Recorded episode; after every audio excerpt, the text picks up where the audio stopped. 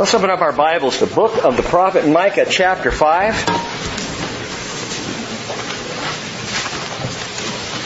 Verse 1. Now muster yourselves in troops, daughter of troops. They have laid siege against us. With a rod they will smite the judge of Israel on the cheek. But as for you, Bethlehem Ephrathah, too little to be among the clans of Judah. From you, one will go forth for me to be ruler in Israel. His goings forth are from long ago, from the days of eternity. Therefore, he will give them up until the time when she who is in labor has borne a child. And then the remainder of his brethren will return to the sons of Israel. And he will arise and shepherd his flock in the strength of the Lord, in the majesty of the name of the Lord his God, and they will remain. Because at that time he will be great to the ends of the earth. This one will be our peace. And Lord, we come before you this morning now asking you to dial our hearts and our minds into um, reception, Father, into understanding, into a time where we can take in the instruction of your word as well as the application of it. That we would be taught of your word, fed by your word, and then motivated through the power of your word into lives that are changed. And we recognize, Lord, that this works when your Spirit is our guide, our teacher. So we pray, Holy Spirit of the living God, come and reveal to us what you have for us this morning. And may you be glorified in this, we pray, in Jesus' name. Amen. Amen. Well, the countdown has begun.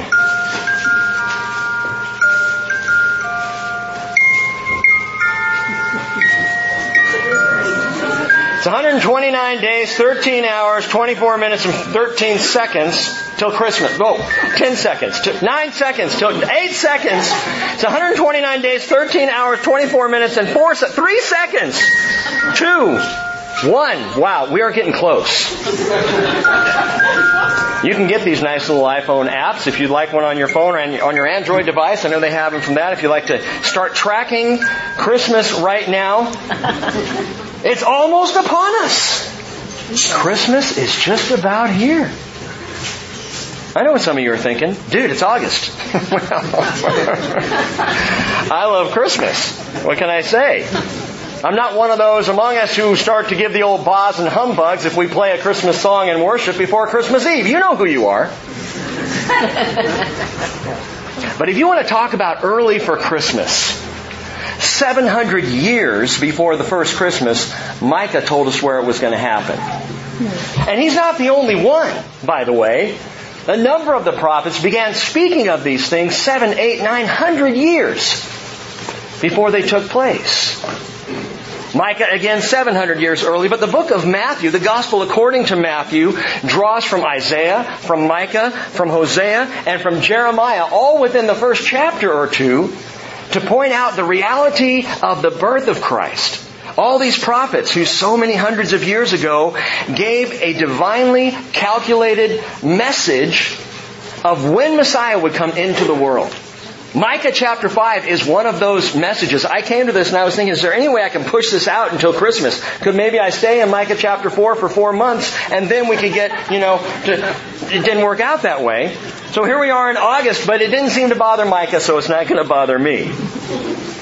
They are exact, these prophets, in person, in place, they're exact in period of time, even in the perils that would surround the birth of this Messiah King.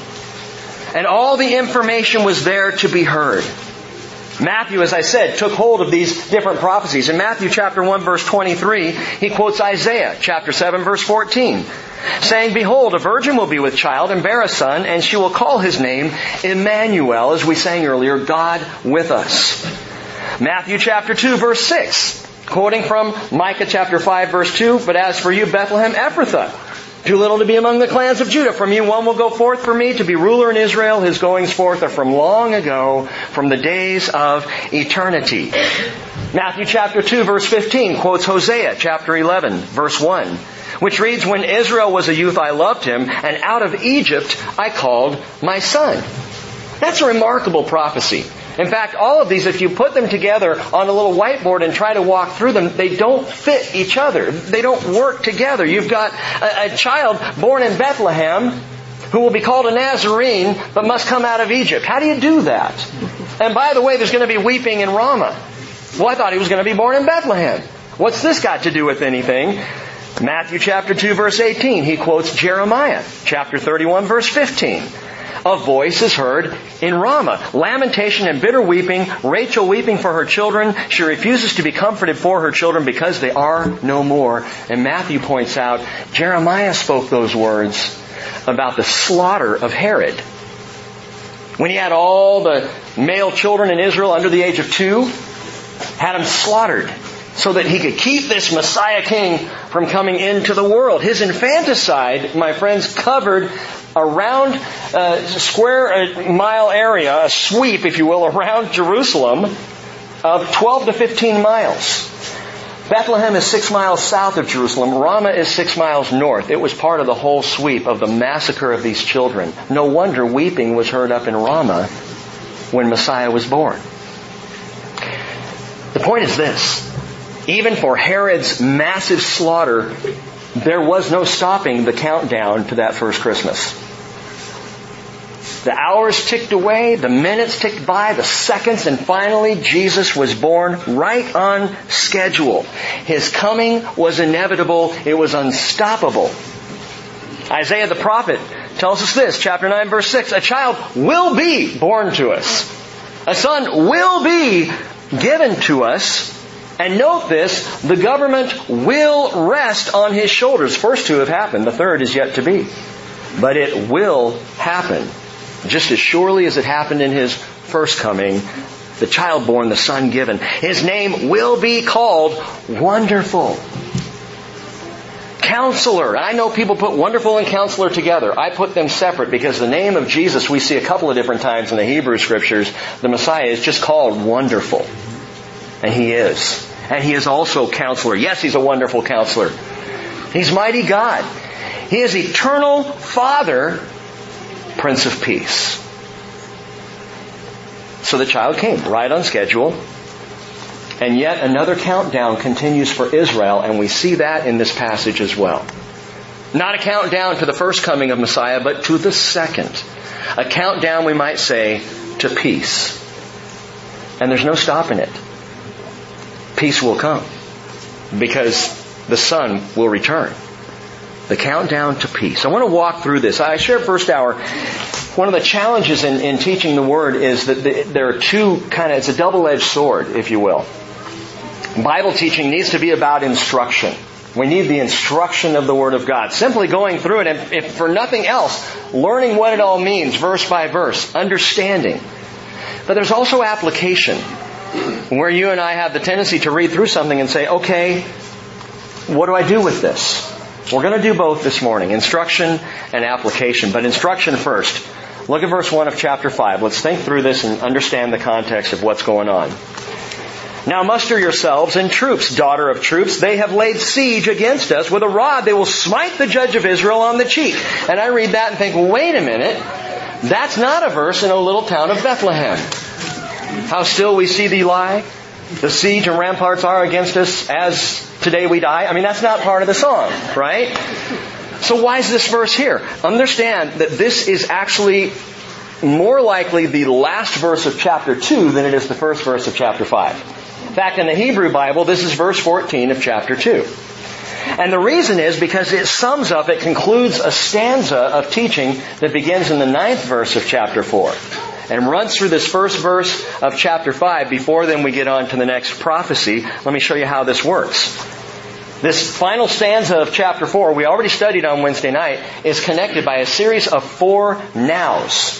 The Hebrew word is atah, and it, it means now or henceforth. And it's a progressive line of thought. Beginning in verse 9, note this. Now, why do you cry out loudly, there is no king among you? Or has your counselor perished? That agony has gripped you like a woman in childbirth.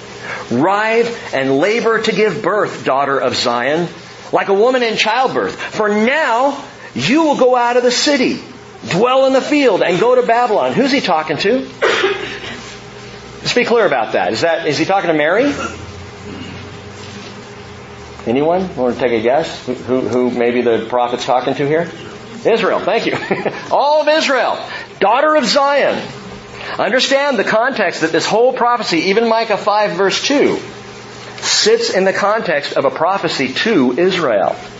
And he's speaking to Israel and he's saying, writhe in childbirth. Writhe as though you were a woman in labor. Dwell in the field. Again, verse 10, go to Babylon. There you will be rescued. From there, the Lord will redeem you from the hands of your enemies. And they did go to Babylon, just as Micah said, about 100 years later. And they were rescued from there ultimately 70 or so years after that. They came back into the land, just as Micah said they would, among all the other prophets. Verse 11. And now, there's another atah, now many nations have been assembled against you who say, let her be polluted and let our eyes gloat over Zion. And as I pointed out midweek, we see that going on right now. As nations once again, remarkably, are lining up to gloat over Israel and to point a finger and to say, down with this country, they're the problem in the Middle East. I love verse 12. But they do not know the thoughts of the Lord, and they do not understand His purpose. He has gathered them, that is the nations, like sheaves to the threshing floor. Arise and thresh, daughter of Zion, for your horn I will make like iron, and your hoofs I will make like bronze, that you may pulverize many peoples, that you may devote to the Lord their unjust gain and their wealth to the Lord of all the earth. Now muster yourselves in troops, daughter of troops. They have laid siege against us. With a rod they will smite the judge of Israel on the cheek what Micah describes in that whole stanza leading up to before we get to the birth in Bethlehem. He describes a ticking trauma, an increasingly antagonistic atmosphere going on against and in Judah. Another countdown, not a countdown to peace, but a countdown to Jerusalem's devastation by Babylon and ultimately devastation by Rome, which would happen another 500 years after that. Micah chapter 1, it's interesting, it uses the word siege. That word siege, it's matzor in the Hebrew, and it is only used in the Bible to describe the siege against Babylon. Now you'll see the word siege in other places translated in various ways, but they're different words in the Hebrew. The word here, matzor, is only used of Babylon.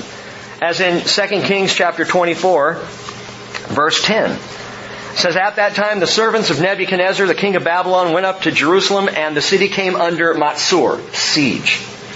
Jeremiah 52 verse 5.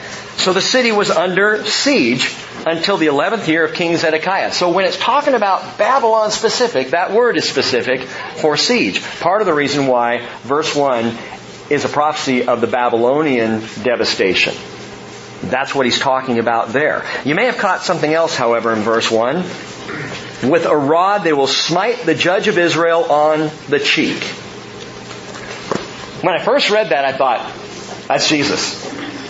And if you know anything about teaching here, I have a tendency to look for Jesus everywhere. Okay, my assumption is he's in every chapter. My assumption is throughout the Hebrew scriptures we see Jesus all over the place, and we do. And so when I saw the judge of Israel being smited on the cheek or smitten on the cheek, I thought, oh, well that, that's gotta be Jesus, right? That would put it out of context. Understand this. I don't think it is Jesus that's being talked about in that verse. It's out of place. The context implicates Babylon, the siege of Babylon. Jesus was not smitten on the cheek at the siege of Babylon. If, if we're correct in that. Furthermore, Jesus was never under siege from a foreign enemy. In fact, it was his own people who handed him over to Rome. Zechariah 13 verse 6, one will say to him, what are these wounds between your arms? And he will say, those with which I was wounded in the house of my friends. If anyone understands betrayal of friends, Jesus does. If you've ever been betrayed by family member or friend, please understand, Jesus knows exactly how you feel. He's been there. It says, with a rod they will smite the judge of Israel. That's another hint there. The word rod is shabet in the Hebrew. The word judge is shaphat. Shabet shaphat. And what Micah is doing is what he does a lot. We can't see it in the English, but in the Hebrew, he's punning all the time. He's punt it off one word to another. He does this a lot in his book, and that's, this is one of those examples. And so the rod is for this particular shaphat, this judge, this governor. Well, Jesus wasn't struck with rods. He was struck with fists. Matthew 26 verse 67 says they spat in his face and beat him with their fists and others slapped him and said, prophesy to us, you Christ, who is the one who hit you? But in addition, Jesus is more than a judge, more than Shaphat. I understand that all judgment has been given by the Father to the Son. And he has the right to judge. But that's not what this is saying here. He's more than that. Jesus is more ruler, king, one who has dominion, as with the word down in verse 2, one will go forth for me to be a ruler in Israel. That's the word mashal. That's talking about Jesus. I believe Micah in verse 1 of chapter 5 is referring to Judah's last king Zedekiah. The one who would be smitten on the cheek with a rod, the, the judge of Israel, who would be driven out, taken off to Babylon. Actually, his eyes would be put out right after watching all of his sons slaughtered. So the last thing that he would see in his life would be the death of his sons. They were brutal back in those days. And Babylon carried off Zedekiah the final judge, the final governor, the final king, if you will, of Israel. And it was devastating. Why? Because for the Jewish people, it would seem the end of the Davidic dynasty. There goes the last king of Judah. And then Israel goes into captivity. And by the way, since that time, there has not been a single king of the line of Judah to sit on the throne in Jerusalem. Since the Babylonian captivity. So 2,500 years things would not improve much. Judah would return from Babylon. Yes, they would rebuild the temple. Yes, not, not a very big temple, kind of a, a sorry thing compared to Solomon's temple. And they would live in conflict for the next four, five hundred years. The ticking trauma continues in that time that we call between the testaments. You know, from the end of the, of the prophet Malachi to the last of the Hebrew prophets, John the Baptist. It was about 400 years. And during that 400 years, people call it the silent years because they're like, God didn't do anything. Nothing happened. Nothing was written. No prophets came. And yet during that time, the Persians and the Greeks and the Egyptians, the Syrians, constant battles from north to south with little Israel sitting right in the middle. Israel would writhe as if a woman in labor, which is what we just read in chapter 4. She would be in pain, like a woman in childbirth. Can you imagine that, ladies? 2,500 years of labor. Mm. And you thought you went long. I thought, you know, Cheryl's first labor was difficult enough for me. There was no peace for them though. Just oppression. All the way through that time, no word of hope, just struggle and difficulty to survive, trying to stay together until they were finally completely driven out of the land, and then no peace whatsoever. Sent out among the nations, and that arrives us at verse 2. But as for you, Bethlehem Ephrathah, too little to be among the clans of Judah. From you will go forth for me one uh, to be a ruler in Israel. His goings forth are from long ago, from the days of eternity. And few verses in the Bible are more divinely packed than this one. The things that we learn here, that, that's shared here, are remarkable. Bethlehem. You Bible students know Bethlehem, house of bread. The house of bread. It's Bethlehem Ephrathah. Ephrathah means fruitfulness. It means, it means a fertile field. And it was so named because in many ways Bethlehem sat in the breadbasket of Israel back in the day. And it was a fertile land with good, rich soil. Originally, even before the name Bethlehem was ascribed to the city, it was just called Ephrath. Ephrath was the, the name, Genesis 35, 19, Rachel died and was buried on the way to Ephrath. That is Bethlehem. Micah here gives us the full name, Bethlehem Ephrathah, to be absolutely specific about which Bethlehem we're talking about. Because up in the land of Zebulun, there is listed in the Bible another Bethlehem. So just to be clear that we're not missing, you know, the child's born in one, but we went to the other one. You want the wise men to go to the right place, right? So Bethlehem Ephrathah is specifically named. Rachel was buried there. Ruth and Boaz were married there. They had a son as they settled down in Bethlehem, a son named Obed.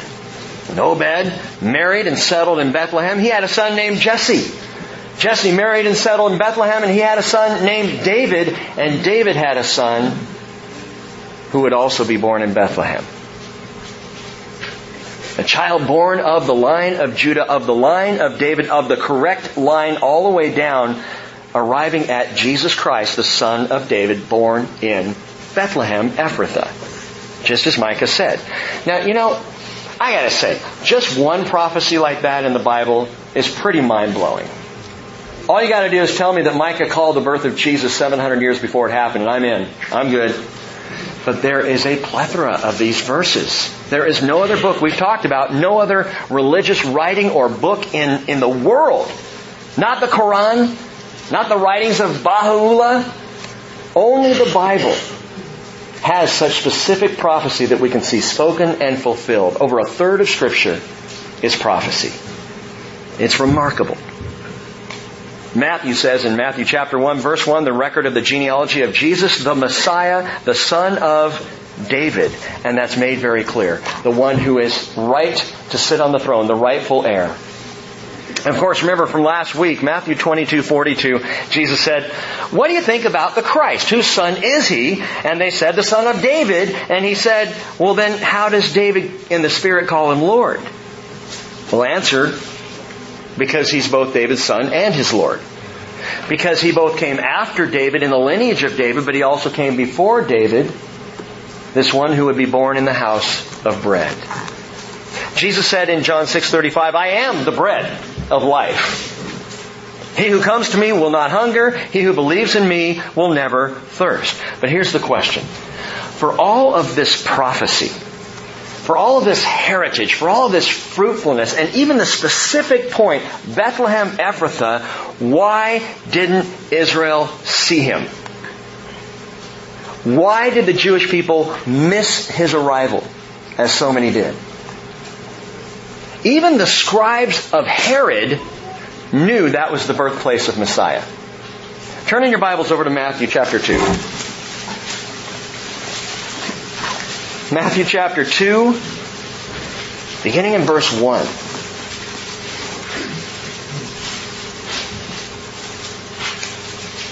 Now, after Jesus was born in Bethlehem of Judea in the days of Herod the king, Magi from the east arrived in Jerusalem saying, Where is he who has been born King of the Jews? For we saw his star in the east and have come to worship him. When Herod the king heard this, he was troubled, and all Jerusalem with him. Why was he troubled? Because Herod was not the rightful king. Herod wasn't even a Jew. You know what Herod's lineage was? I'll give you a hint. We just studied this lineage in the book of Obadiah. Herod was an Edomite of the line of Esau and had no right to be sitting on the throne. He was a puppet ruler that was put on the throne by Rome, not of the tribe of Judah, not a Jew at all. He was an Edomite usurper. No wonder he would be a bit concerned about a Jewish Messiah coming into his land. So he's troubled. All Jerusalem is troubled. Verse 4 tells us, gathering together all the chief priests and scribes of the people, he inquired of them where the Messiah was to be born. See, he couldn't look it up himself. Don't be a Herod. Don't be one who has to say, well, I gotta go ask Pastor Rick where to find that, because, you know, look it up. You have Bibles, right? Okay. That's the last email I'm going to get on a Sunday.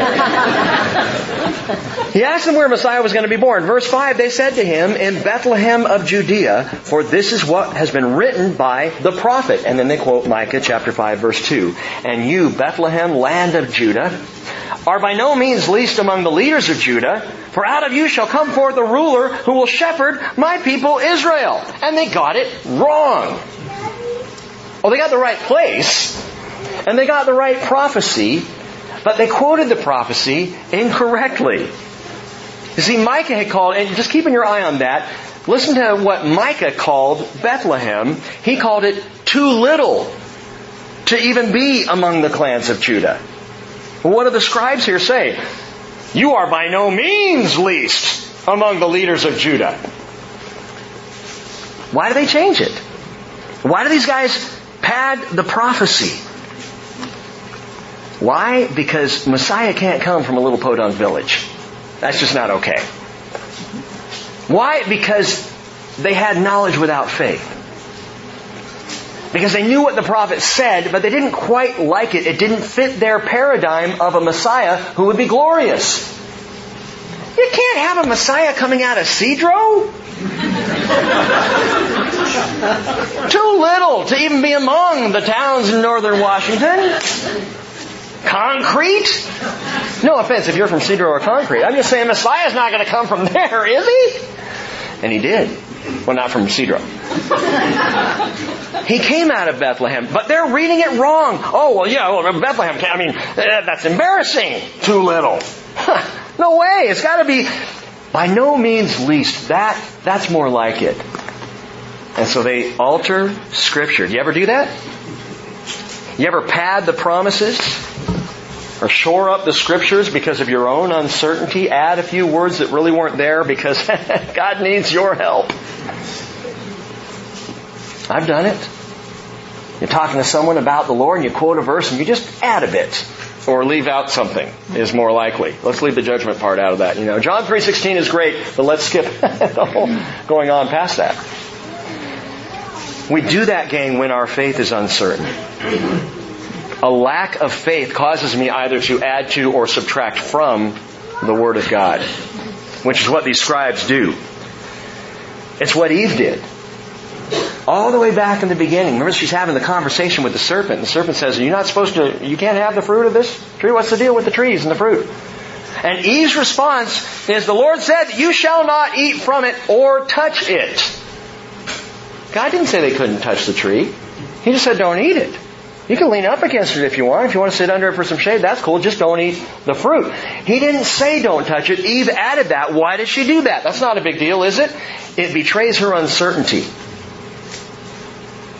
It lets the serpent in that moment know that she is uncertain enough that she's got to kind of, you know, add something to it. Build a fence that God didn't even put there. Listen, when it comes to the Word of God, the Lord says Himself, Isaiah 45, 23, I have sworn by myself. He's the only one who can do that. Okay? I can say, hey, I swear by Rick, I'm going to keep my word, and you can go, yeah, whatever, I, I know about Rick. But when God says, I swear by myself, by the only one who is truth, by the only one who is eternal, by the only one who is perfect, I swear by myself. The word has gone forth from my mouth in righteousness and will not turn back. That to me every knee will bow and every tongue will swear. It's going to happen. His word that goes out is His word. Let's just leave it at that. Let it be His word. And if you're uncertain about it, or if you're doubting, or if you're fearful, don't add to God's word, just add more of God's word to your life and you'll be in good shape. So there's this uncertainty among Herod's scribes. They knew the word, but they completely missed the person of Messiah. And that's the first thing to know. Go back to Micah chapter 5 now. And watch, watch what Micah tells us. He first describes the person of Messiah as being greater than human perception. The person is greater than, than the scribes had even perceived, could understand. Verse 2, latter part of the verse says, From you, from Bethlehem, one will go forth for me to be ruler in Israel. His goings forth are from long ago, from the days of eternity, from everlasting. I love that. Yamim Olam. Days everlasting. And we, we've discussed in here how bizarre that is. You know, most of us can kind of conceive, although it's a little weird, but we can kind of conceive of eternity from today forward. I'm okay looking forward. Looking back is what freaks me out. You know, when my kids say, Dad, when was God born? And I say, uh, He wasn't, He's just always been. Doesn't that, looking back, that there's always been eternity.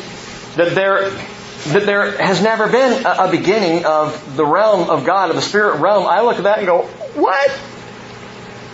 And yet that is the description of this Messiah. One from days of eternity. one who has always existed, one who will be born of a woman into the world, absolutely, but he has always been prior to that birth. And this isn't some of this new age stuff, well, I've always been floating out there in space. No, you haven't, you idiot. You just got born into the world. That's where we all had a start. Okay? Jesus has always been. The person of Messiah is greater than human perception. And by the way, that's how he can be both David's son and David's Lord. How he can come after David in his lineage, but how he precedes David in existence, because he's always been. Explain that better, Rick. I can't. He just has. John chapter 1 verse 1 says, In the beginning was the Word, and the Word was with God, and the Word was God. And John 1.14 tells us, and the Word became flesh. So, Jesus is God. And Jesus said in John 8:58, "Truly I say to you, before Abraham was born, I am." What? I am. The great I am. I love that name that God chose for himself because it's the always present. God is not the I was, He is not the I will be. He is the I am. No matter where we are, He's there. No matter where we've been, He was there because He is ever present. Jesus said, that's me. John 16, 28, Jesus said, I came forth from the Father and have come into the world, and I am leaving the world again and going to the Father. I'm going back where I came from. Where's that? Yamim Olam, days of eternity. Revelation 22:13 Jesus said, "I am the Alpha and the Omega, the first and the last, the beginning and the end." Here's the thing, Messiah is greater far than man can tell. And I want to really drive this home because I, I, most of us in here believe in Jesus. Most of us accept the concept of heaven, accept the concept of Jesus being the Son of God, come into the world, and, and one with the Father. We even accept that. But I don't know if we completely are grasping who this Jesus is. And I'll come back to that thought. He's not a Moses. Moses was a man, great prophet, but a man. Uh, he's not an Elijah. Elijah was just a man. Another great prophet, but just a man. Jesus is all of that and more. He's prophet, he's priest, he's king, but he's more than that. There is nobody like Jesus. Past, present, or future. He is the only one. He's the only God become man who is now God and man. The easiest way to miss Messiah is just keep him in the manger. Keep him in the box of human limitation. Well, I don't do that. I believe, I think all of us do that from time to time. When we don't really think Jesus can impact my situation. His goings forth from eternity past. Isaiah supported that, by the way, in Isaiah chapter 9 verse 6 when he said, For a child will be born to us. That's his humanity. And a son will be given to us. That's his divinity. Isaiah covers both in that one verse. And so the question is, do you, do I, ask yourself, do I believe in a Messiah that exceeds all hope or thought? Do I believe in a Jesus who is far greater than an historical figure or, or a leader of a religious movement? Do I accept him as far beyond my understanding? Paul writes in Ephesians 3:20 now to him who is able to do far more abundantly beyond all that we can ask or think according to the power that works within us to him be the glory in the church and in Christ Jesus to all generations forever and ever amen I don't know about you, but I can ask for an awful lot. And I've got quite a vivid imagination. And Paul says, oh, he's beyond all that. You're not even close. This Messiah. But it wasn't just the person of Messiah that Herod's scribes missed. It was also, or the person, it was the purpose. The purpose of Messiah along with the person is greater than human conception. Look at verse 3. Therefore he will give them up until the time when she who is in labor has borne a child, and then the remainder of his brethren will return to the sons of Israel. In two verses, Micah covers the first and second coming of Messiah. Verse 2 is the first coming, the first advent, if you will, of Messiah's coming, Jesus' first coming. Verse 3 is not about the first coming of Jesus. It's about the second. Look at verse 3 again. Therefore, he will give them up until the time when she who is in labor has borne a child. Now, there are some commentators who say she who is in labor is Mary and the child is Jesus. And God will give them up until that time. The Jewish people have been given up far longer than that. As a matter of fact, they have been given up for the last 2,500 years. It's what the Bible calls the times of the Gentiles. Jesus said they will fall by the edge of the sword, they will be led captive into all the nations, and Jerusalem will be trampled underfoot by the Gentiles until the times of the Gentiles are fulfilled. Luke 21, 24. Let me ask you, in the first coming of Jesus, were the times of the Gentiles fulfilled? No. Did all the people, as verse 3 says, the remainder of his brethren, return to the sons of Israel when Jesus came the first time? No. We are still, right now, at this point in history, we are right in the middle of verse 3. Right in the middle of verse 3. That is, therefore he will give them up until the time when she who is in labor has borne a child. That's happened. In fact, it happened in this generation. Because she who was in labor in that verse was Israel. And the child Israel has birthed is the nation of Israel. Birthed in 1948. And then, after that birth, after that occurrence, the remainder of his brethren will return to the sons of Israel, and we already watch as the Jewish people are in return. Not like they will be yet. Even for all the return to Israel we have seen, all of the aliyah, they call it, going up to Israel that's taking place, not even close to what's about to happen. But it, it, it follows the birth of this nation. As Isaiah told us, Isaiah 66 verse 7, you've heard me read this before. Before she travailed, she brought forth. Her pain came. Before her pain came, she gave birth to a boy. Now that is talking about Jesus. And then the pain comes after. Who has heard such a thing? Who has seen such things? Can a land be born in a day? Can a nation be for, brought forth all at once? As soon as Zion travailed, she also brought forth her sons. 1948, May 14th, the nation of Israel born overnight. Yeah, you've talked about that, Rick. I know, it's amazing, isn't it? Remember, Micah's a Hebrew prophet speaking Hebrew prophecies to Hebrew people about a Hebrew Messiah. This is all Jewish in context. And there is first a birth, and then there's a following after that, a massive regathering of the remainder of the Jewish people. And as I said, we are right in the middle of verse 3 right now in history. If someone asks you what time it is, just take them right there. That, that's right there. What time is it? It's Micah 3a. Continuing on, verse 4, and he will arise and shepherd in the strength of the Lord, in the majesty of the name of the Lord his God. Literally, he will stand up and feed. The word shepherd isn't used there. It's feed, and the indication is as of a shepherd feeding his flock. He will stand up and feed. But what does Micah mean? He says he will do so in the majesty of the name of the Lord his God. In the name of the Lord his God, if I was speaking this in Hebrew, what I might say is that Messiah is going to come in the Hashem of Yahweh. He's going to come in the name of Yahweh. In the name of God. Why? Because he's God. Because that's his name. And he is the one who's coming.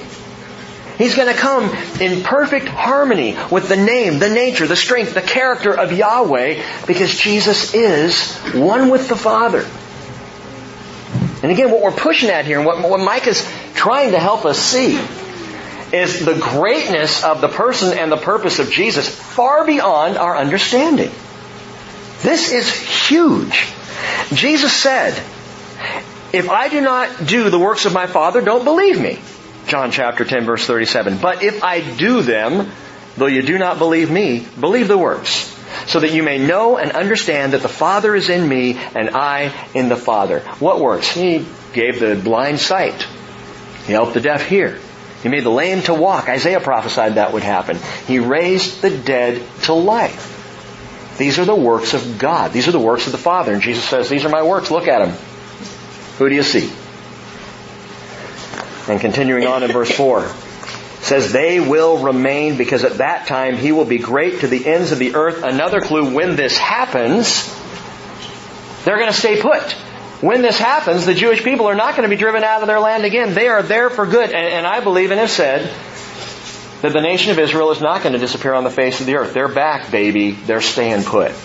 And they will continue to grow in the strength of Messiah. But I love the word he uses here in verse 4. It's remain. They will remain. Literally, they'll sit down. It's the same word used back in chapter 4, verse 4, which says, each of them will sit down under his vine and under his fig tree. They're going to sit down. It, it speaks of security.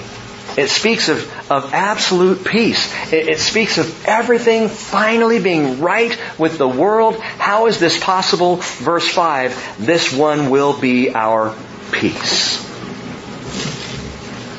Micah has just laid out the countdown to peace. Not to a holiday that will come and go like so many boxes and bows, but to the real, abiding, everlasting peace that can only come to this world by Jesus. Now, I love Christmas. I do. It's one of my favorite times of the year. Many of you are like that. Of course, even thinking about Christmas in August is a little disturbing. Kind of wears me out. I told Cheryl I got that iPhone app just, just to play it this morning. I'm going to take it off my phone because I could not do that. I kid you not, every day to look at that thing, 127. 126! I can feel the Christmas noose beginning to tighten. I like thinking about Christmas, but it's a passing thing. And it always is. And you know, there are people who get the blues every year the day after Christmas. The depression sets in. All the fun, the excitement, the games, the gifts, it's all over, and now the debt sits real heavy. and we all wonder, why did we do that? What was the purpose of, of that? We're talking about a peace unlike any the world has ever seen. The person of Messiah, fulfilling the purpose of Messiah, brings the peace of Messiah, and this is where we get to application. The peace of Messiah, number three, is greater than all human comprehension. And I would submit to you that this morning, the peace of Messiah is perhaps greater than we have considered. For me this week, poring over this, thinking through it. I don't know if I can even express to you the realization that I'm beginning to have. I'm going to try. Now, Paul gives an amazing treatment of Messiah's peace in Ephesians chapter 2, verses 11 through 22. Study that on your own time. We're not going to do it this morning. But he talks about how Jew and Gentile are brought together to make one new man, thus establishing peace. And then he quotes from Micah chapter 5, verse 5, saying, He is our peace. But the thing is, that's not what it says. Look at verse 5 again. This one will be our peace. Is your word our in italics there? Cross it out. It doesn't belong in the verse. The translators put it there. He is peace. Period. He is peace. It's a noun. Jesus is peace. Micah didn't say Jesus will bring peace. Jesus will provide peace. Jesus will conquer and make peace. No. He says Jesus is peace. In and of himself. The peace of God is not a nebulous, spiritual, ethereal uh, concept. It's not just a, a feeling. The peace of God is Christ Jesus. The peace of God is the Messiah. Yeah, we get that, right? No, listen, He is peace. So why didn't the scribes recognize Messiah of, of Bethlehem? They knew the prophecy, but they didn't believe the person. They didn't get him. They didn't understand what all the prophets had said about this Messiah who is to come. They had a form of godliness while denying its power. And my friends, it's the same reason people still go hungry today. What do you mean? The bread of heaven was born in the house of bread.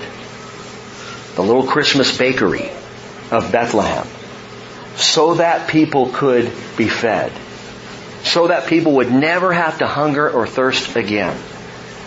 Again, John said, John, uh, Jesus said, John 6:35, I am the bread of life. He who comes to me will not hunger. He who believes in me will never thirst. But I said to you that you have seen me and yet do not believe.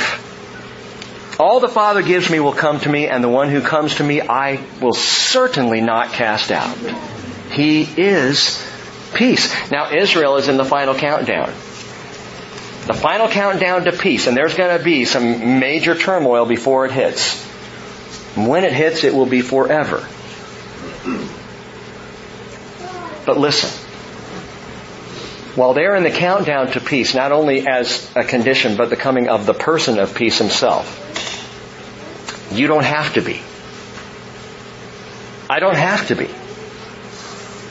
What are you saying, Rick? We don't have to wait for the peace to come. He came. And we can know peace. You've seen the bumper sticker, no Jesus, no peace, no Jesus, no peace. You know, it, the, the, the, downside of bumper stickers is sometimes they make superficial what is incredibly profound. Let me put this into context for you. Let me give you some application. What does this mean? You've all heard the heart-wrenching news about Robin Williams' suicide this week. It's all over the papers, it's all over the magazines and the news and online and Facebook and everybody's talking about how tragic it is and it is tragic. This is a guy who brought nothing but joy and laughter to people. One of the funniest people who, uh, of our entire generation.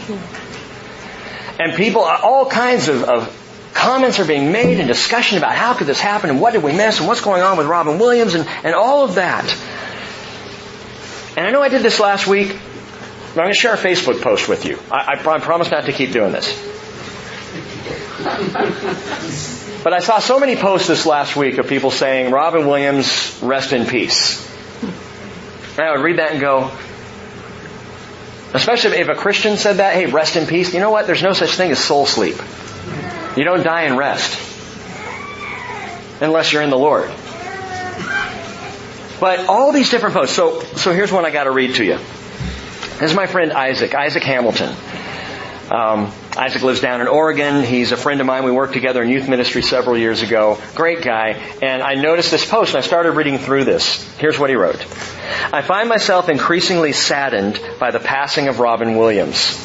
Yes, we are sans his talent, which was immeasurable. Mostly though, he was just searching for someone or something to make him feel the same way he made us feel. Isaac writes, that person is Jesus. He who waits with his arms stretched wide desires you to lay your burdens at his feet and allow him to be what gives you worth.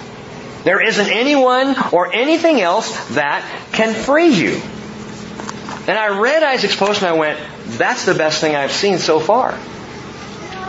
Isaac nailed it. The issue is Jesus.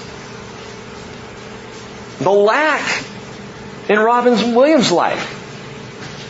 Jesus. Now listen, I'm not, I'm not sitting here to judge where Robin Williams is at. That's not the point of this. But I was amazed at the responses that Isaac got. Here's another post. This from an unbeliever. So he wouldn't have killed himself if he'd only found Jesus. That's the most insulting thing I've yet seen regarding his death. It's also insulting to his friends and family, who no doubt loved him very much more than the family of God could have.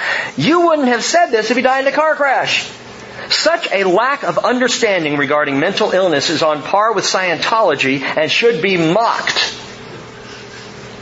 And I immediately thought, in the last days, mockers will come with their mocking. He goes on, the days of sending demons into a herd of pigs are over. Wow, I hope not. Maybe the reason Christianity is on the decline in this country, and it's not. But maybe it is, this guy is saying, is because people are tired of being insulted all the time. Sorry to hit you with both barrels, Isaac, but I don't tolerate Bronze Age preaching on my news feed. Life is too short, and I see enough religious barbarism on the evening news. Goodbye. Yeah, wow. That's what I said. I'm like, dude, someone's got some baggage. and then there was another post. Oh, there were dozens. I'm only giving you two. A believer's response to what Isaac had to say. While I completely agree that as Christians we are blessed to be able to turn to Jesus and other believers with our burdens, the sad reality is being a Christian doesn't preclude us from mental illness. Depression is an illness, like cancer. Many of those who were outside of Christ have and will continue to find the peace that only Jesus brings when coming into a relationship with Him. And I'm reading along and so far I'm going, I, I, I track what she's saying. She's trying to, to walk this out with grace. And then she says, but there are those inside of the church that continue to struggle against overwhelming feelings of hopelessness and are convinced it is somehow their fault because of a lack of faith. And I read that and thought, yeah, they must not have enough or believe enough or haven't prayed enough or Jesus would have taken their pain away. Mental illness is often seen through a Christian science lens by the church. We need more than faith to be freed from it. She said those who have sought treatment through counseling and or medication can often feel stigmatized or ashamed because they hear all too often that faith and being in a small group should be enough. Here's the thing. Both responses completely missed Isaac's point. And the second one actually bothered me more than the first. But you need to understand something. If you're in counseling, if you're taking antidepressants, if you're taking some form of medication, I do not deny the physiological elements of so much mental anguish. I know about this, gang. I have seen it. I have people close to me dealing with it in intense ways. I've seen medications work wonderfully and be incredibly helpful. I know what a lot of the research is into some of the psychological, especially depressions and anxieties, that there is a difference in the brain and there are physiological things going on. I get all of this. And I understand that in this church this morning, there are people sitting here who are in counseling and it helps. And there are people who are sitting here who are taking antidepressant medications and it helps. I understand that. And I know we're in a very sick, very hurting, very broken world. But Jesus came and said, Mark 2:17, it is not those who are healthy who need a physician, but those who are sick. I came not to call the righteous, but sinners. Jesus said, I, I came for that. I came for those problems. I came to deal with those maladies, those issues in your lives. Now, even as I say this, I know there are some who would say, ah, you're walking a fine line there, Pastor. Because what I hear you saying is Jesus is enough. And if that's what you heard me say, you are right. Jesus is enough. Just not the Jesus that so many believe in. The Jesus who's another Moses. The Jesus who did and said great things. The Jesus who is Son of God, but, but you know what? He's not here right now. He's there. And I'm here and here is bad. And so Robin Williams took his life. Did you know that Mother Teresa suffered from severe depression? Mother Teresa did. She said, if every day I have to go through this to bring me closer to the Lord, then so be it. Jesus walked by a man who was blind from birth, and his apostles, his disciples all said, Who sinned to cause this? Whose fault was this? Is the question. And you may feel that way. You sit in church and you're suffering from depression and you're like, this is my fault. I, if I could only have more faith, I could get rid of this. If, if I could only pray better, if I only knew more of the Bible, if I only went to more church stuff, I could get rid of this and you're still missing Jesus. Because the, the answer is not there. You will not be able to study your way out of anxiety. Oh, the Bible helps, don't get me wrong. But not as a tool to get better, rather as a tool to get closer to the one who heals, to Jesus. Anyway, they said, who sinned? This man or his parents? Jesus said, it was neither that this man sinned nor his parents. You guys are looking for blame. Let me explain this to you. It was so that the works of God might be displayed in him. God, Messiah, Jesus. And then Jesus goes on to heal him of his blindness. Do you realize that that man born blind was born blind that God would be glorified at that age in his life? He went through what, 35 years? I don't know how old he was, 35, 40 years old of blindness so that he could receive sight and God would get the glory for it. And we still talk about that today. Some might say, well, that's not really fair. I don't think the guy, once he received his sight, said that wasn't fair. Jesus said it was neither this man's sin nor his parents, but so the works of God might be displayed in him. Jesus said, while I am in the world, I am the light of the world. So understand what I'm saying here. It is not just that Jesus can bring peace, or that you can get it in church, or pick it up in a small group, or even in praying. What we miss, what Herod's scribes missed, and the reason why we still struggle throughout our lives is we misunderstand He is peace. He is peace incarnate in and of himself. Peace is not achieved by my faith.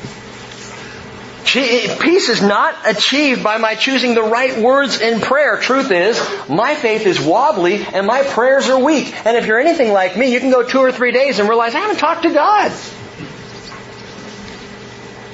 And there are those who react to preaching that says Jesus is peace and if you go to Him, He can heal whatever the disease, malady, illness is. Whether it's a disease that puts you in ICU or it's a disease that you struggle with silently in your brain. He is the healer. And I know people who have said, you know, I struggle this, I have prayed and He hasn't taken it away. My, my answer to you is when was the last time? When was the last time you took this to Jesus? Yesterday morning? Did you today? How about 10 minutes ago? Truth is, a lot of the maladies in our lives are because God is saying, if you will just come to me constantly, we can deal with this together. But we don't. Why don't we? Because we don't recognize that He is peace. Which is much more than Him just bringing it. Do you see what I'm saying? He is greater in person. He is greater in purpose. He is greater in peace than all human perception, conception, or comprehension. And Jesus said, Peace I leave with you. My peace I give to you, not as the world gives you, I give to you. Do not let your heart be troubled, nor let it be fearful. He is peace. And if we're willing to see Him as He is, He's more than enough. Let's pray together.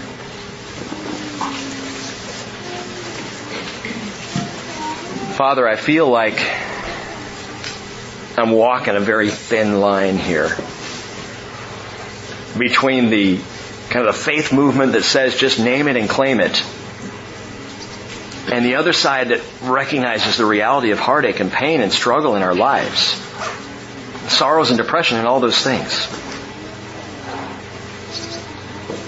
And all I can come to at the end of this is the recognition that Lord Jesus, you are the peace we so long for, we so desire.